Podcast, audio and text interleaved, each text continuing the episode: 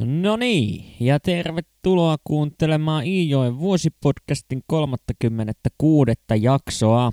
Mä oon Atte ja tässä podcastissa mulla olisi tarkoituksena lukea Kalle Päätalon Iijoki-sarja kuluvan vuoden 2024 aikana. Ja viimeistä viedään kunnan jauhojen osalta. Ja kun tuossa viime jaksossa oli jo vähän puhetta näistä Kallen tavoista tienata rahaa perheelle, niin tässä jaksossa pääsemmekin tutustumaan erääseen tulonlähteeseen, joka meille toki on jossain määrin jo ennalta tuttu, joskin tähän asti tuo tapa tienata ei ole ollut mitenkään kovinkaan tuottoisa. Mutta saas nähdä, miten tällä kertaa käy, kun Kalle lähtee kokeilemaan vähän luovempia tapoja elättää itsensä, äitinsä sekä sisaruksensa. Kaikki saa alkunsa siitä, kun Kalle ja veljensä Manne käyvät vähän kokemassa noita ansalankoja, joilla heillä on ollut tapana pyydystää lintuja sekä jäniksiä ja sieltä pari lintua löytyykin, jotka Kalle lähtee myymään kauppamiehenä toimivalle Simanalle, joka suostuu maksamaan Kallelle viisi markkaa per lintu ja kun lintuja on kaksi kappaletta, niin tämä tekee kymmenen markkaa. Ja maksun Kalle pyytää saada pieninä kolikkoina, sillä hänellä on aikomuksena kodin sijasta suunnata Hemmalaan. Ja mitäpä tuo Kalle tuolla Hemmalassa aikoo tehdä lienee kaikille tarkkakorvaisimmille kuuntelijoille selvää, sillä mitäpä se Kalle yleensä on tupannut tekemään, jos rahaa on taskuihinsa saanut ja Kallella on poltellut mielessä se ajatus, että olisihan se hauskaa, jos tuota rahaa vielä vähän tätäkin enemmän olisi. Vastaushan on siis uhka pelaaminen ja siellä Hemmalassa pojilla onkin rinki ja ringin keskellä on hattu ja hattuun on heitelty rahoja.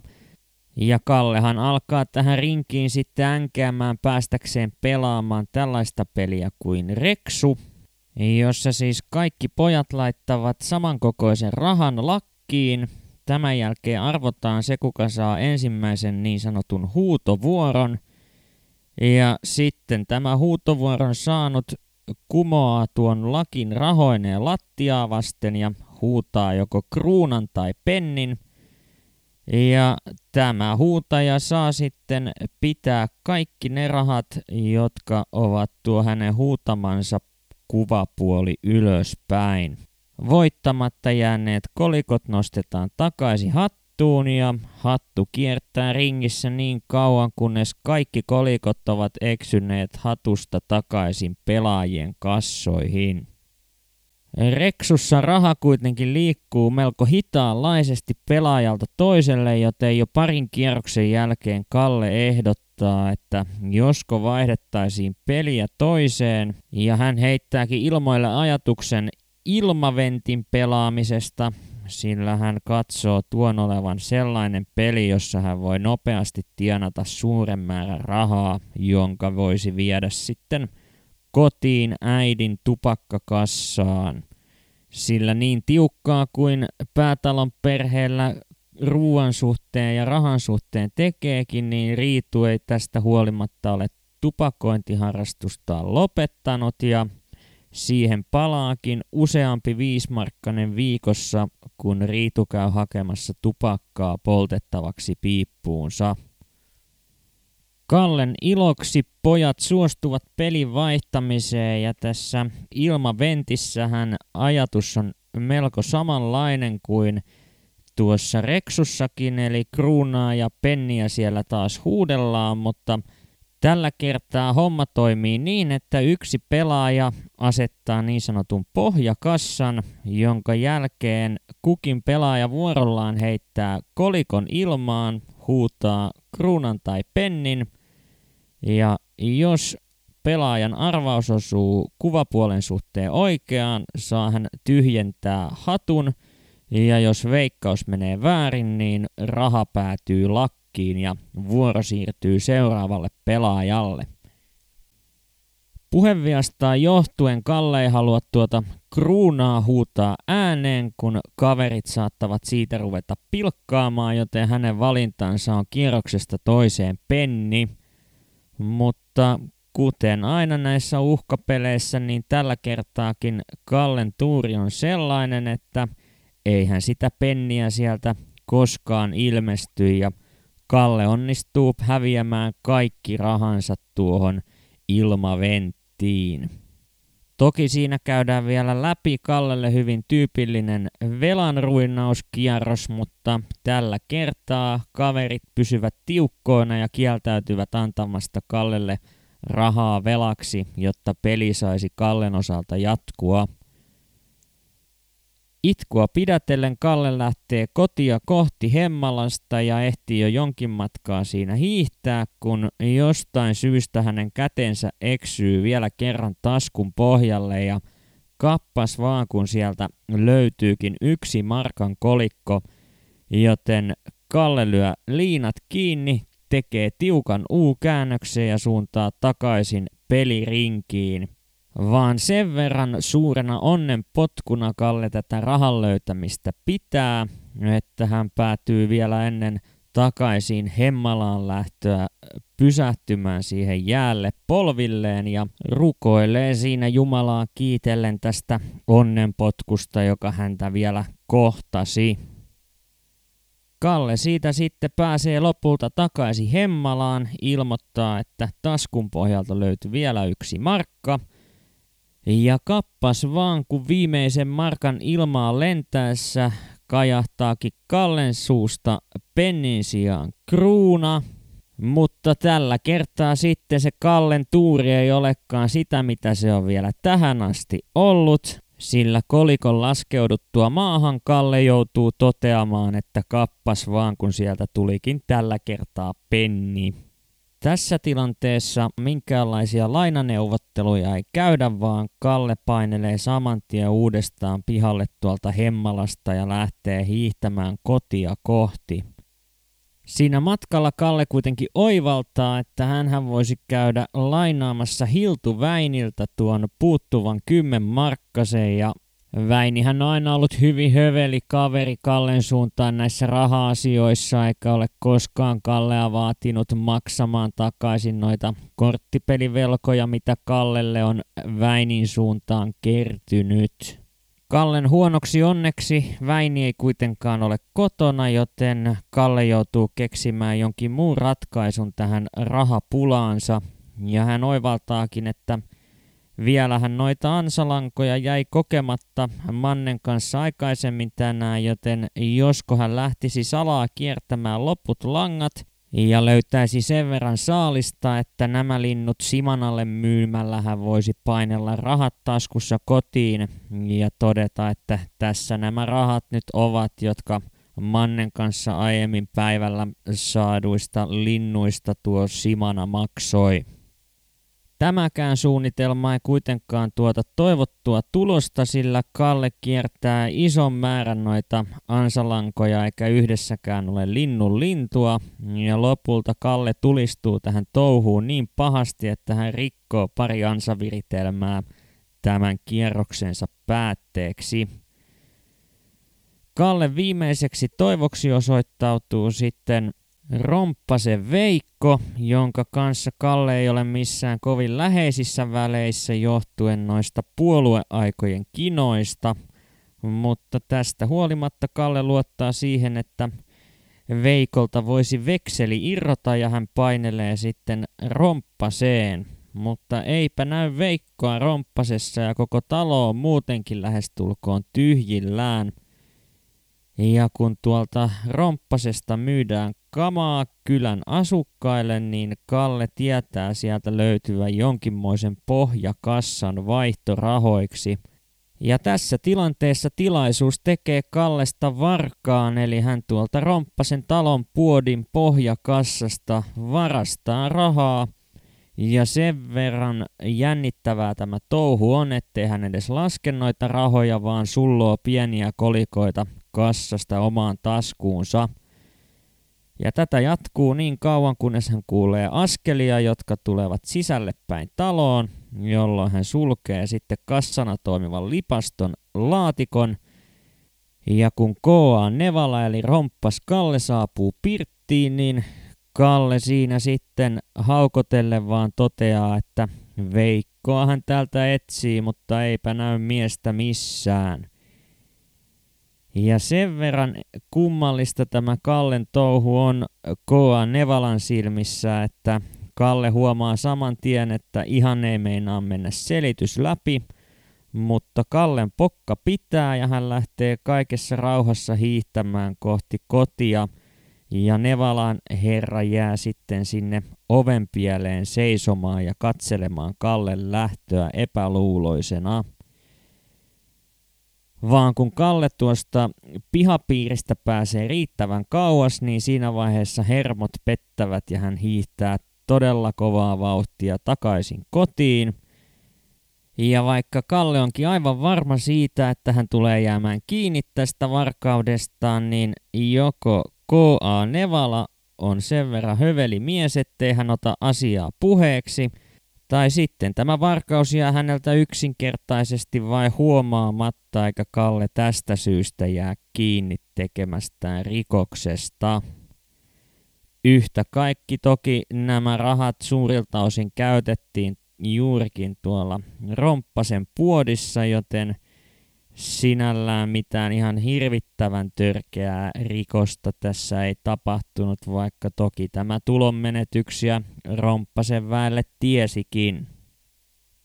Tuo Kalle varastama summahan oli tosiaan vieläpä suurempi kuin se, mitä hän oli alun perin noista linnuista saanut ne Simanalle myydessään, sillä lopullinen varastettu rahamäärä oli 13,5 markkaa.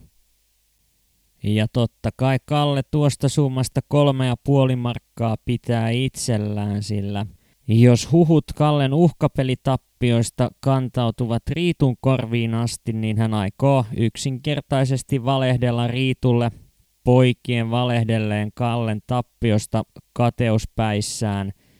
Ja selityksensä tueksi Kalle aikoo sitten esittää nämä Kolme ja puoli markkaa, sillä mistäpä muualtakaan Kalle olisi nämä rahat saanut kuin tuosta pelistä voittamalla. Mutta aivan kuten tuo varkaus, niin myös tämä uhkapelailu jää salaisuudeksi eikä Kalle joudu koskaan hyödyntämään tätä upeaa selitystään. Mutta muutama viikko tämän tapauksen jälkeen saapuu Herkolta kirje tuolta Oulun piirimielisairaalasta, jossa hän edelleen on hoidettavana. Ja vaikka kirjettä onkin kovasti odoteltu, niin se kyllä osoittautuu jonkinlaiseksi pettymykseksi, sillä mitään uutta kerrottavaa Herkolla ei ole terveydentilastaan, vaan hän ainoastaan valittelee koti-ikäväänsä ja kertoo, kuinka hänellä on ikävä lapsia, mutta riitua hänellä ei omien sanojensa mukaan ole laisinkaan ikävä. Ja tämä nyt tietysti repii sitten entisestään eri puraa vanhempien välille. Ja Kalle kun tähän kirjeeseen vastaa, niin Riitu ohjeistaa erikseen jättämään hänen nimensä kokonaan pois tuosta vastauksesta. Ja kun tuo kunnan jauhojen syöminen tuolla Kallioniemessä alkoi, niin se onkin sitten jatkunut yhtä soittoa koko talven läpi. Ja vaikka Riitu on yleensä hoitanut noiden jauholappusten noutamisen tuolta piirimieheltä, niin tällä kertaa on sellainen tilanne, että kun jauhot ovat päässeet loppumaan, niin Päätalojen lehmä saattaa synnyttää hetkenä minä hyvänsä, joten Riitu ei pysty kotota pois lähtemään jauholapun noutoon, joten Kalle saa sitten luvan painella piirimiehen luokse uutta lappua anelemaan. Joten Kalle painelee piirimiehen talolle ja aivan kuten tuossa rahanpeluu ja lainailuhommassa, niin taaskaan hän ei löydä etsimänsä henkilöä saman tien, mutta tässä tapauksessa jauhoasian ollessa kyseessä Kallen on pakko jäädä odottamaan piirimiehen saapumista. Ja kun Kalle tietää, että toisinaan kun piirimies ei ole ollut paikalla, niin hänen emäntänsä on myös suostunut allekirjoittamaan näitä lappusia. Ja hän päätyykin ensin kyselemään emännältä, että josko saisi lappusen jauhoja varten, mutta emäntä vaan toteaa, että ei kunnallakaan ihan pohjatonta kassaa ole, josta voitaisiin budjetoida osuus päätalon perheen jauhoihin, joten lappua ei tipu. Ja emäntä käskee odottamaan piirimiehen toimivaa isäntää, jotta hän voi sitten tehdä päätöksen, että vieläkö päätalojen perheelle kunnan jauhoja liikenee. Mutta kuunnellaanpa sitten katkelma kunnan jauhojen sivulta 549 ja 550 ja katsotaan mikä on piirimiehen tuomio päätalojen jauhotilanteen suhteen. Loppujen lopuksi en joutunut kovin pitkään vartomaan, kun tiineeksi poljettua heinähäkkiä vetävä ruunikko tuli kartanolle. Isäntä ei ruvennut saman tien purkamaan kuormaa, vaan lähti tulemaan asuinrakennusta kohti. Luultavasti emäntäkin oli pitänyt isännän tuloa silmällä, koska kuulin porstua johtavien ovien aukeilevan ja rupesi kantautumaan naisäänen kiihkeää puhumista. Miehen ääni sanoi vain jonkun sanan väliin. Sitten isäntä tuli pirttiin ja istui sivupenkille melko lähelle minua. Koska arvasin, että porstuassa oli puhuttu minusta ja asiastani, tuntui minusta vaikealta päästä alkuun. Onneksi piirimies hetken kuluttua itse sanoi. Mitä se tämä Kallioniemen mies asioipi? Meillä loppu leivät ja eikä ole enää merkkiä jauhoja, niin äiti sanoi, että jos antasitta jauholapun. Ei äiti itse lähtenyt, isäntä sanoi. Se ei päässyt, kun ei tiedä, millä hetkellä lehmä poikii. Lehmä kun on tunnukkia kantanut jo palajo yli määräpäivä. Piirimies puhalteli, läpsäytti jalkineittensa pohjia lattiaan ja lopulta sanoi, Viijäänkö teillä jauhoja navettaa? Ei, ei varmasti, karkasi minulta isolla äänellä. Pudotin puheeni lähes kuiskaamiseksi, kun jatkoin. Ei äiti antanut silloinkaan lehmille jauhoja, kun isä oli vielä terve ja pystyttiin ostamaan jauhot. Minä vain sillä, kun teillä tuntuu kuluvan rouvillaisesti. Piirimies puhalteli hyvän aikaa. Lopulta hän nousi ja meni kamariin. Olin kiitollinen, kun Pirtissä ei ollut ainoatakaan täysiaikaista. Lapset eivät tuntuneet käsittävän, kuinka raskas taakka meidän perheestä oli tullut köyhälle kotikunnallemme. He puhuivat, nauroivat ja jopa ehdottivat, että ruvettaisiin mörkösille. Mörkösille ei voinut ruveta ja isäntäkin palasi pirttiin. Hän antoi käteeni paperilappusen ja sanoi, Minulla ei kyllä nyt riitä valtuuvet kirjoittaa kuin puoli säkkiä, vaikka jo sitä kolmestakymmenestä kilosta leipoo tavallisen palajon leipää. Pitääkö äitisi muuten pehmyven leivän pöydässä? Kuivan! Ihan koko ajan on joka leive tangossa. Viimeiseen leipää, sanoi ja survoi vapisevin käsin lupalapun lyyssini taskuun. Sitten otin käsineeni penkiltä. Tällä tavoin sujui Kalle jauholapun noutoreissu ja kuten tuon piirimiehen puheesta voi huomata, niin aika epävarmaa saattaa jauhojen saanti olla tulevaisuudessa, kun jo tässä vaiheessa – siellä lyödään vähän kunnan toimesta kapuloita rattaisiin. Ja tämähän tarkoittaa sitä, että jonkinnäköistä työnsarkaa tarttis Kalle varmaankin keksiä, mutta onneksi se kevät sieltä jälleen tulla tupsahtaa ja sehän tarkoittaa sitä, että uittoreissuhan sieltä olisi jälleen tiedossa yhdessä Hiltujakin kanssa – mutta tällä kertaa, kun uiton aloituspaikalle päästään, niin käykin ilmi, että siellä on työnjohdossa sattunut muutoksia ja se onkin Jakille työn ja tuskan takana, että hän saa Kalle neuvoteltua mukaan tuohon työremmiin. Ja tällä kertaa Kalle rooliksi jää vain kahvin keittäjän virka, joten mitenkään erityisen mieltä ylentävä työkomennus tästä ei Kallelle tule. Ja todennäköisesti tästä syystä tuota tämän kevään uittoreissua ei käsitelläkään tässä romaanissa kuin vain muutaman sivun verran. Ja jos ei tuossa kokihommassa ollut vielä tarpeeksi sietämistä, niin entistä kipeämpää tekee se, kun Kalle saa työrupeaman päätteeksi kuulla, että hänelle ei ole täyttä tuntirahaa tiedossa, vaan työjohtaja tarjoaa ensin kahta markkaa tunnilta, jonka Jakki lopulta neuvottelee Kallen puolesta kahteen ja puoleen markkaan – ja tämän lisäksi hän ei myöskään pääse laskemaan noita veneitä talviteloille, kuten aikaisempina vuosina, vaan hän joutuu lähtemään muiden jätkien kanssa kotia kohti, Jaki jatkaessa vielä työntekoa tuon veneiden laskun ajan. Ja koska Kallea vaivaa jo melkoisen kova koti-ikävä, niin hän päättää kävellä omin päiten oikoreittiä pitkin läpi selkosten suoraan Jokijärvelle ja nämä ohjeet, jotka hänellä ovat käytettävissään tuon matkan taittamiseksi, ovat melkoisen suuripiirteiset ja ne kuuluvat seuraavalla tavalla. Mehtäkylästä osovaa helposti suoraan Jokijärvelle, jos pitää kulkiissaan nokkasa vitun mitään pääpohjoisesta oikean käen puolella. Tämmöiset ohjeet Kalle kertoo kuuleensa muiden miesten puheissa kunnan jauhojen sivulla 556. Ja vaikka siinä matkalla meinaa Kalle jo vähän alkaa mietityttämään, että mikä se sellainen vitun mitta oikein mahtaa olla, niin kappas vaan, kun hän loppujen lopuksi jonkin aikaa taivallettuaan päätyy Tyräjoelle ja jokea hetken ihmeteltyään keksii tasan tarkkaan, missä hän on, eikä kotiin ole enää matkaa kuin kilometrin verran. Sijaintinsa hoksattuaan Kalle kokeilee vielä kerran, että palkkarahat ovat varmasti tallessa ja kun ne eivät ole mihinkään kadonneet, niin hän kokee suuren liikutuksen tunteen siitä, että on vihdoin päässyt kotiin.